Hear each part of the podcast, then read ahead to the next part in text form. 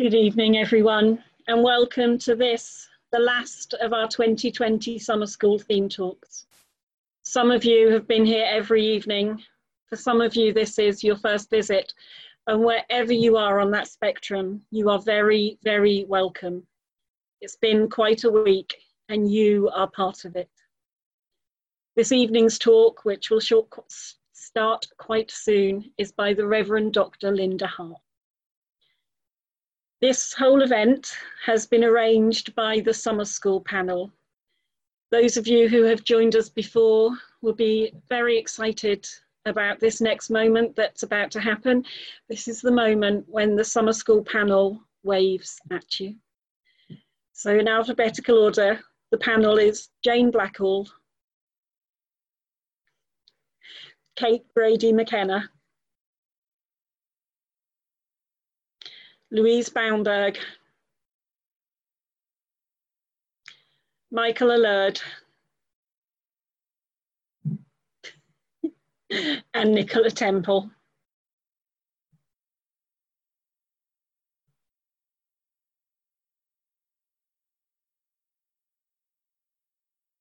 Yay. Thank you. We are, we are very proud of our waving skills. If you were here last night, you'll know that after tonight's breakout discussion groups, we're offering a short epilogue. You're welcome to join us for that, whether or not you're able to join in the discussions. Just hop back in here 20 minutes after the breakout starts or 25 minutes after the cup of tea break starts. Please take care of yourselves this evening. Look away from the screen if you need to. Turn off your screen or your camera for a moment if you want to.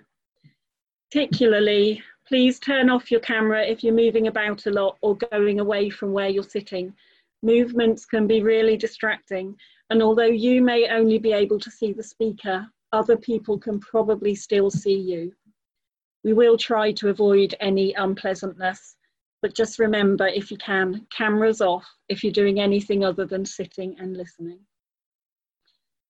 As always, we're recording this session, so although you almost certainly won't be visible, you have our blessing to turn your camera off for that reason. You'll be on mute until the breakout rooms, and unless Linda asks you to use it, the chat facility won't be available. Live subtitles are available, the closed caption button at the bottom of your screen turns them on and off. Please be aware they are only 80% reliable though. If you're horrified at something Linda said, she quite likely didn't say it. After the talk, there'll be a five minute break, after which those of you who choose to return will be popped into breakout rooms for further discussions. If you can't stay for those, we quite understand, but just a reminder that you can pop back for the closing devotions. If you'd like a pastoral session about anything that crops up this evening, Michael Allard and myself, both Unitarian ministers, are available until 9.45, either by email or Facebook Messenger, and you have our details with your invitation.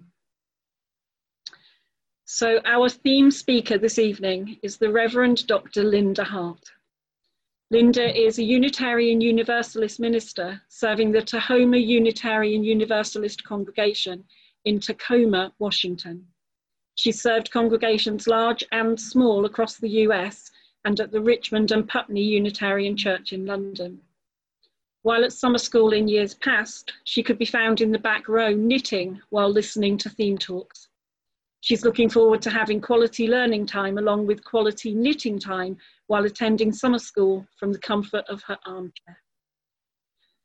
So I invite you now to settle into a spirit of reflection and receptiveness as we listen to some music, after which you will be in Linda's hands.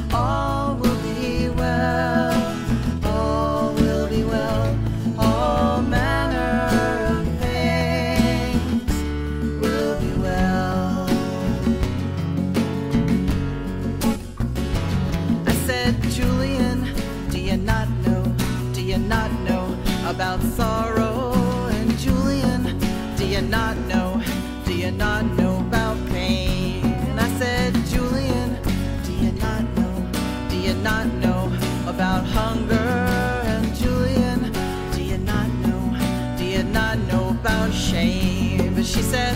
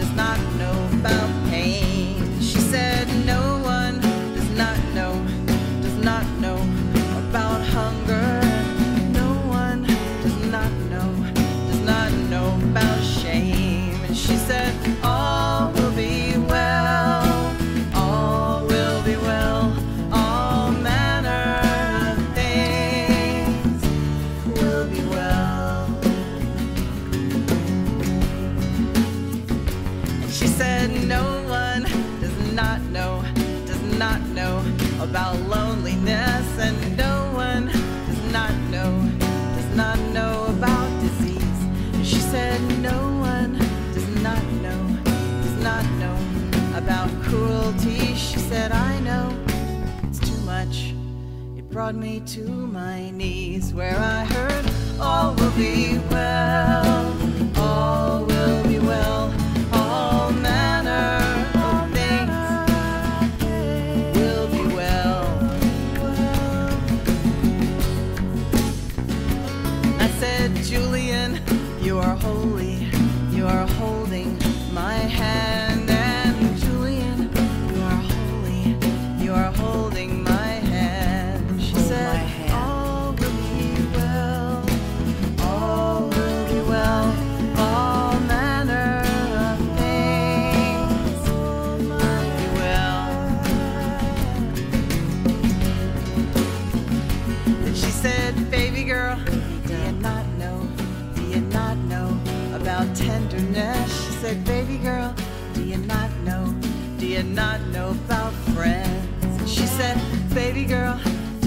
not know? Do you not know about the spirit? She said, Baby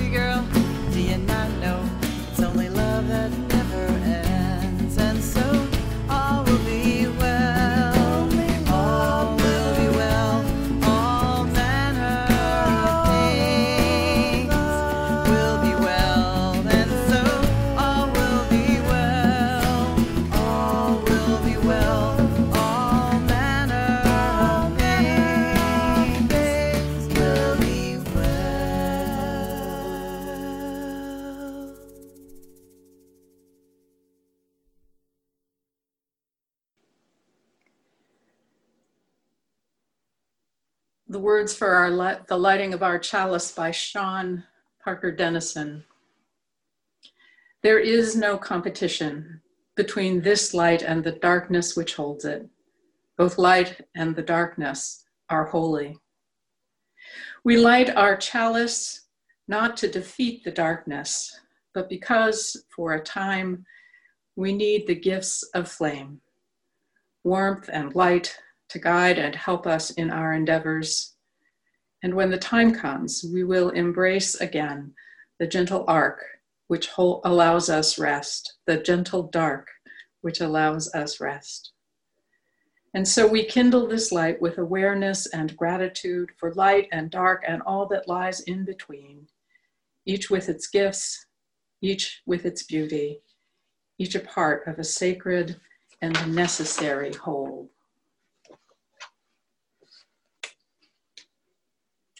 My friends, it is so good to be with you this week.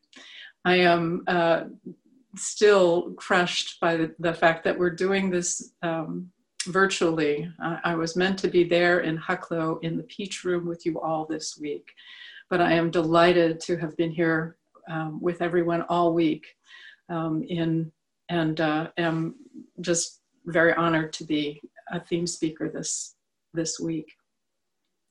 As I imagined the beginning of this talk here in this virtual space, I was ready to begin with some laughs, a quick rehearsal of the key points made by my theme talk companions, and eventually launching into my own, I hope, wise and thoughtful reflections. And then this week happened. As a bit of an indicator of what it's been like even over, over here where I am, about 10 days ago, I opened a tab in my browser so that I could read an article called, quote, Your surge capacity is depleted. It's why you feel awful. It's helpfully subtitled, Here's How to Pull Yourself Out of Despair and Live Your Life. When on Wednesday I sat down to rewrite my opening and reconsider uh, my topic on Wednesday, I finally closed that link without reading it. My depleted surge capacity means that I don't seem to even have the ability to find out how to fix it. It's all just too much. And I wonder if you feel the same. My beloved friends, even including those of you I've not met, even as I know that you have been under siege over in your country over these last several years, I must pause before I begin with a few words of lamentation for my country, the US, and give you the context for my remarks today. On this side of the pond, our national life, as you probably know, has been uh, becoming increasingly chaotic with a president who has not even a passing relationship with the truth a pandemic that continues to surge, abdication of any responsibility for the common good by one of our houses of Congress, and ever more deaths of Black men and women at the hands of police who never seem to be held accountable. As an armed militia of white men are given a pass when they broke into the gallery of the Idaho State House to protest social distancing. And then, then the parade of lies and horror that is the Republican National Convention, a reality TV event that is beyond belief. On August 23rd, Jacob Blake, a black man, was shot seven times in the back by a police officer as he tried to get into his car in Kenosha, Wisconsin. Blake had stopped to disrupt a fight between two women, and having stopped it, he was returning to his three children, ages three, five, and seven, who were in the back seat of his car. It was one of theirs birthday. He was not killed by this attack, but was gravely injured and is now in hospital handcuffed to his bed and paralyzed from the waist down. As happens when such an injustice occurs in this country, the community responded with protests and the rage overflowed into some property damage, notably a fire set next to the UU church. You can see the fire in the image in front of you. The building was not much damaged, and the congregation has loudly offered their support to the people who are outraged by that killing. We can come back to me, Jane. On Wednesday morning, I woke to the news that a 17 year old militia member, now this is people who have come out to, as they say, protect property up in Kenosha. Um, this young man with a semi automatic weapon, killed two protesters and wounded a third there in Kenosha. When he turned himself into the police, turning around, walking back to where the police were, they released him. They released him. And he went and got in the car with his mother, who had driven him there, and who then drove him home to his uh, to their home in Illinois. When he was arrested the next day and charged with first degree murder, two counts of first degree murder, that is, murder with premeditation, his release um, the night before and his subsequent peaceful arrest show clearly, at least for me, the insanity of this moment. The officer who shot a man in the back seven times has not been arrested, has not been charged. And then the state of California is burning with wildfires. A hurricane has hit our southern coast, another is threatening. The Arctic is melting. It feels like everything has gone totally insane. As we in this country approach the election on November 3rd, the depth of the need to find some way to tell something that, that sounds like truth is both essential for the survival of American democracy and it increasingly feels like a fool's errand. The signs of the progress of authoritarianism are all around us in this country, and it is not clear. It is not clear to me, to many, that this president and his enablers will not win this election. So let us talk about the truth, not as an intellectual enterprise, but as what is utterly necessary for our survival, not only in my country, but for all of us. It is necessary because we are deeply connected one to another. We need each other to survive, no matter the illusion of our separation. The reality of the climate disaster that is ongoing, the rise of authoritarianism around the globe, and the ongoing struggle with systemic racism that values some lives over others. All of this is connected. What happens to one happens to all and we need each other to survive. For me, at least, it has never been so clear. Will you breathe with me for a moment? Slow and deep breath in, and long, slow breath out. Breathing in and breathing out. When I was invited to speak this week about our theme. I knew straight away that I would focus on what it means for us to speak in love. Through this week, those of you who have attended or listened to the speakers um, online, we've heard a variety of ways of looking at the truth, beginning with Louise offering us some philosophical distinctions around truth. Yes, Louise, we all paid attention. She offered considerations of how we acquire knowledge and offered cautions about confirmation bias and the unconscious assumptions that shape us unawares. Anne linked the truth into the context of community and the work for justice and gave us a very helpful typology of the kinds of truth noting particularly the feminist affirmation of situational truth. Stephanie opened the conversation to include the kinds of truth that we find in stories and metaphors and poetry. That was totally my jam. Um, and the truth in sharing our experiences and discovering the meaning of what it is to be human. Bob last night led us through a reflection on the story of Jonah, inviting us to reflect on those truths offered to us by that ancient tale. With all of that learning as the context, I want to ask today what does it mean to speak with love to one another, and to whom shall we speak? This is from Our Passion for Justice by Carter Heyward.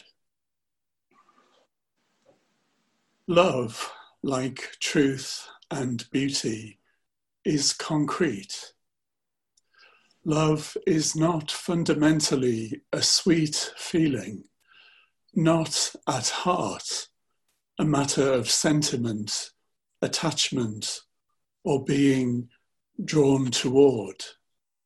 Love is active, effective, a matter of making reciprocal and mutually beneficial relation with one's friends and enemies.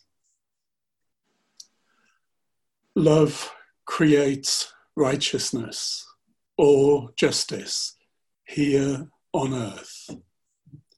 To make love is to make justice.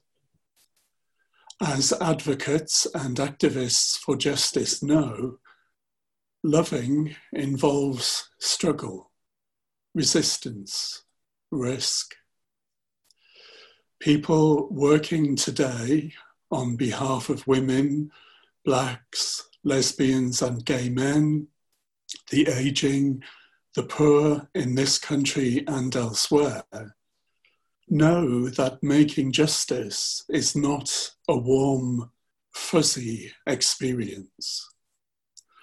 I also think that sexual lovers and good friends know that the most compelling relationships demand hard work, patience, and a willingness to endure tensions and anxiety in creating mutually empowering bonds.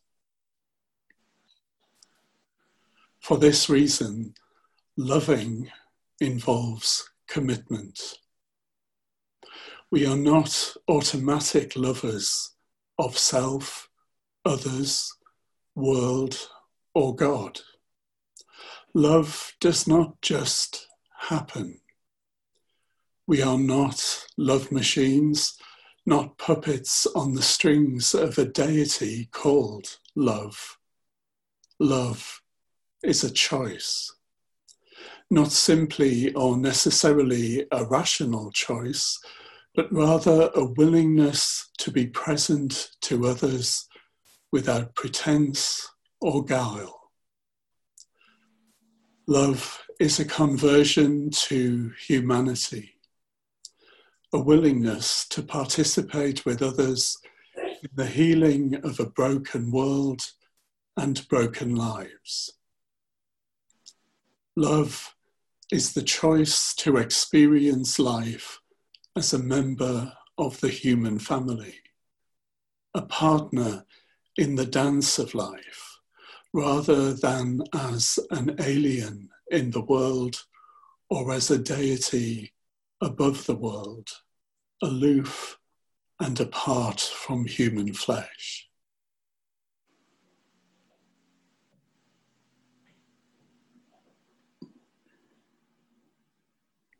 Thank you, Jeff. These words have long been a part of my personal scripture that I return to again and again. Central to my appreciation of these words is the recognition that to love is to be present to another without guile or pretense. To be present to another without guile or pretense. Speaking the truth in love then means to make your whole self vulnerable, to open yourself, to reveal yourself. Now, I can sense through the internet that some of my British friends over there may be beginning to squirm this is perhaps more of an American attribute uh, or way of being in the world, but stay with me. In some measure, I think this is like the importance of being authentic, harking back to the theme of 2014 for summer school. To speak with love requires that we be reflective, to consider what we must say, the truths we cannot escape, those that emerge not from thinking, a rational act of logic and fact, but out of the wholeness of our experiences, our feelings, and our knowledge. I love how it is summed up by uh, Bernard Lonergan, a Roman Catholic priest and theologian, when he suggests that when we are in conversation, we need to be attentive, be intelligent, be responsible, be loving, and if necessary, change.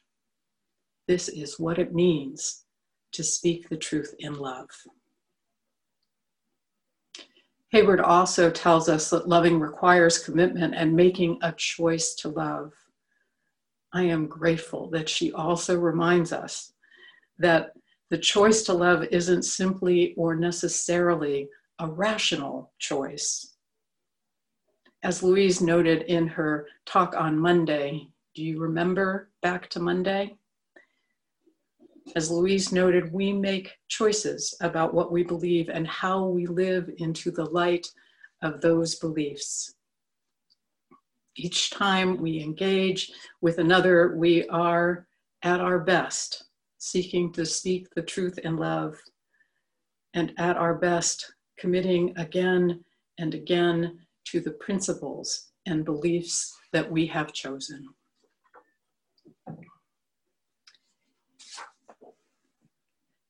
I'm going to give you a few moments to have a little stretch. And I'd like to open up the chat and ask you the question How do you feel when you are present to another without pretense or guile?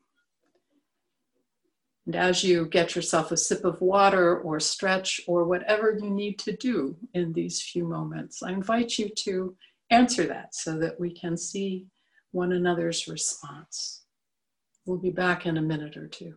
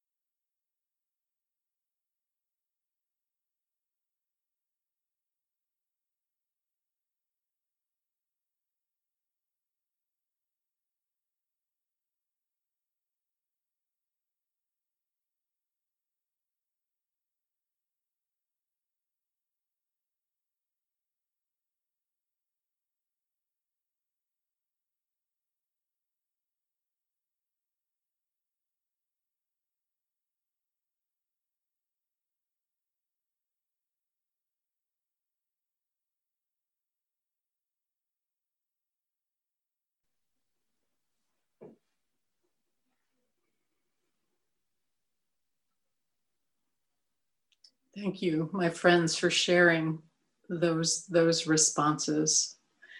I'm grateful for your vulnerability and honesty. Love is being present to another without pretense or guile. It is the active making of relations with our friends and our enemies. My goodness, that is a tall order making relations with our enemies. And it's reflective, I think, of one of the central affirmations um, of our faith community, the Unitarians and the Unitarian Universalists, that we are all, all deeply connected to one another. The Unitarian Universalist Association principle of respecting the interconnected web of all existence of which we are a part is showing itself to be ever more true, or at least that's the way it seems to me. I'm also reminded of Martin Luther King Jr.'s words, and I'll note that today is the 57th anniversary of the March on Washington, in which he gave his I Have a Dream speech.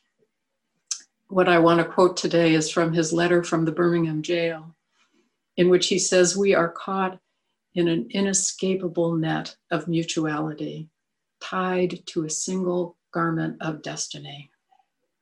Yes, we are all connected to each other, no exceptions. We're also connected to the water and to the air and to the earth. It's a profound intuition that I hope we recognize. And carrying this theme further, I invite in a second reading from the philosopher Richard Rorty.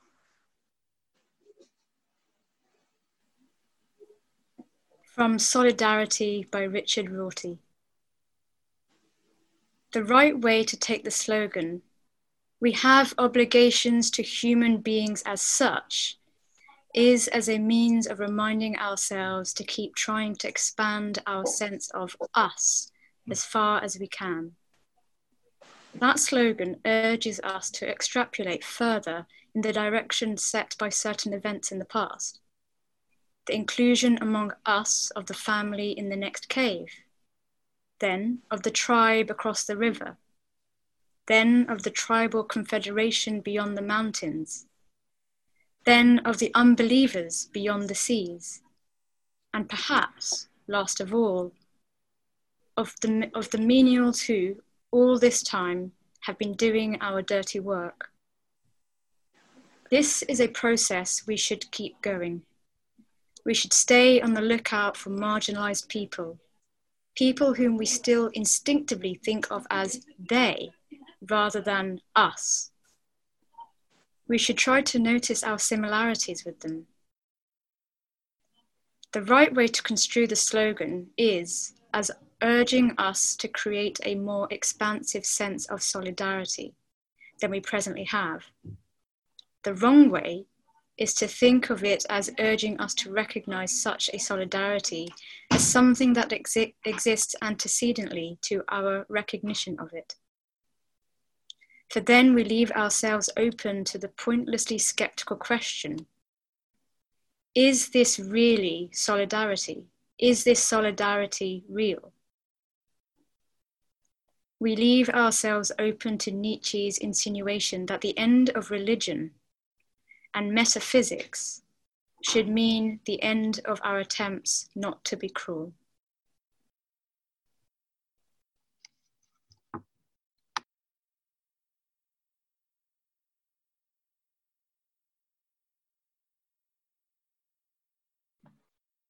Linda, could you unmute yourself?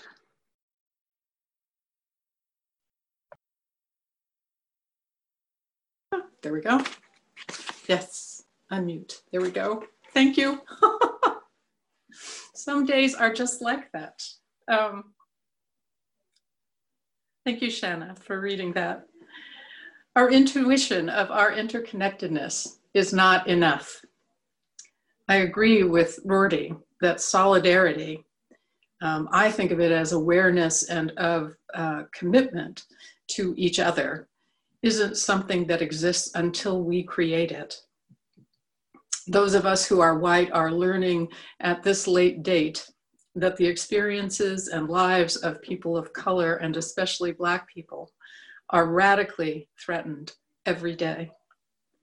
The lives of the Windrush, Windrush generation, the lives of American indigenous people, and the people whose ancestor, ancestors arrived here in chains, the descendants of those who European, European people enslaved, live lives that are largely invisible to those who, of us who are white.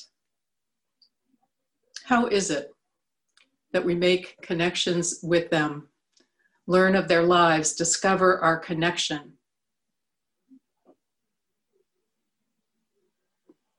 and the essential task of improving their lives? How are those of us who have known the oppression and terror of living in a world that threatens them on all sides? How are those people to trust in those of us who have unknowingly, perhaps, oppressed and terrorized them? My friends, here's the answer. Only love, only truth, only the choice, not necessarily a simple or rational choice, to speak the truth with love. Only the softness and vulnerability to hear the truth spoken.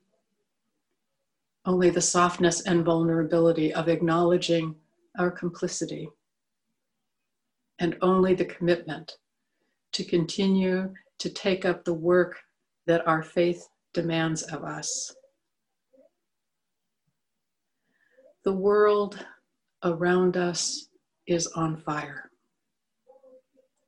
We are confronted with a future that is frightening, with climate chaos, with authoritarianism ascendant. But even in these times, our task hasn't changed from what it's always been. It is to live our faith out loud, to make better what is in our hands to improve, to continue to build the world that we dream can be, and to live into that every day in as much as it is in us to do. In that work lies our hope. In that work lies possibility. Let us take it up with love and compassion and joy.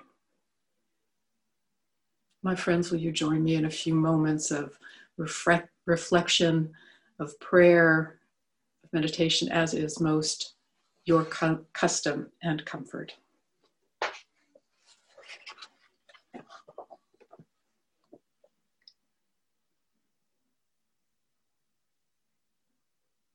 We are not automatic lovers of self, others, world, or God. Love does not just happen.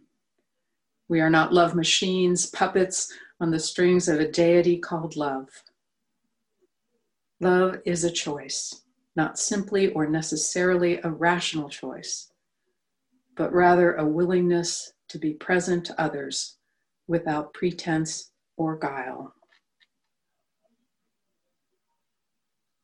In these moments of stillness together, let us open. Let us come into this time without pretense, without guile, fully here to all of what is present in us and around us. The work of love in the world is not sweet and pretty. It is not what is given to us, it is what we choose.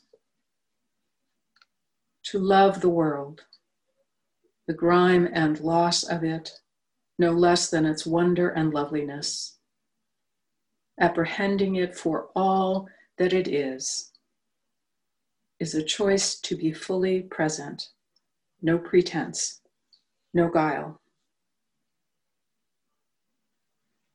To love each other never forgetting, never forgetting the priceless beauty in every face, in every heart, no exceptions. Never forgetting, never forgetting the brokenness sometimes abiding at the core, the source of our deepest wounds, often the source of our greatest power learning again and again that we are joined to one another, more alike than we are different, choosing to be present to another, choosing to be fully present to another, no guile, no pretense. Remembering that justice is love made public, tangible. Our choice to speak truth in the world, our choice to affirm again and again until all of us are free, safe, and tended. Until that time, all of us are diminished. This is the work of a lifetime, friends. Let us take it up again and again with joy and intention. Let us take it up this day and every day. Let us pause in stillness for a few moments.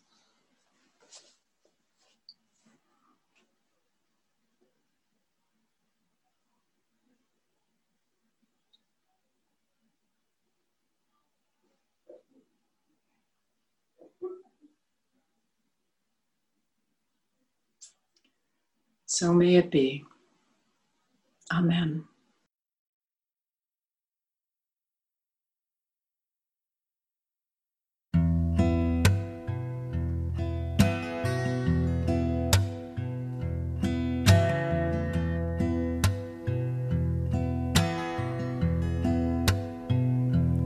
When I was a boy each week, on Sunday we would go to church pay attention to the priest. That he would read the holy word and consecrate the holy bread, and everyone would kneel and bow. Today the only difference is everything is holy now. Everything everything, everything is holy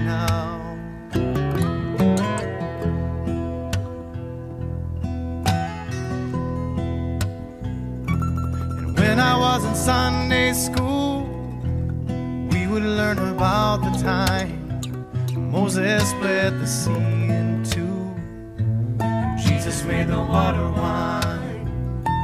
And I remember feeling sad miracles don't happen still. Now I can't keep track,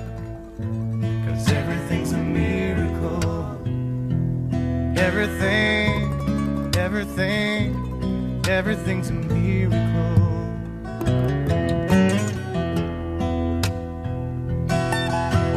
Wine from water is not so small but an even better magic trick is that anything is here at all.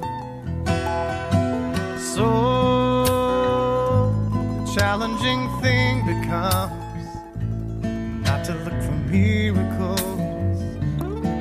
where there isn't one. When holy water was rare at best, it barely wet my fingertips. But now I have to hold my breath like I'm swimming in a sea of it. It used to be a world half there, heaven's second rate hand me down. But I walk everything is holy now.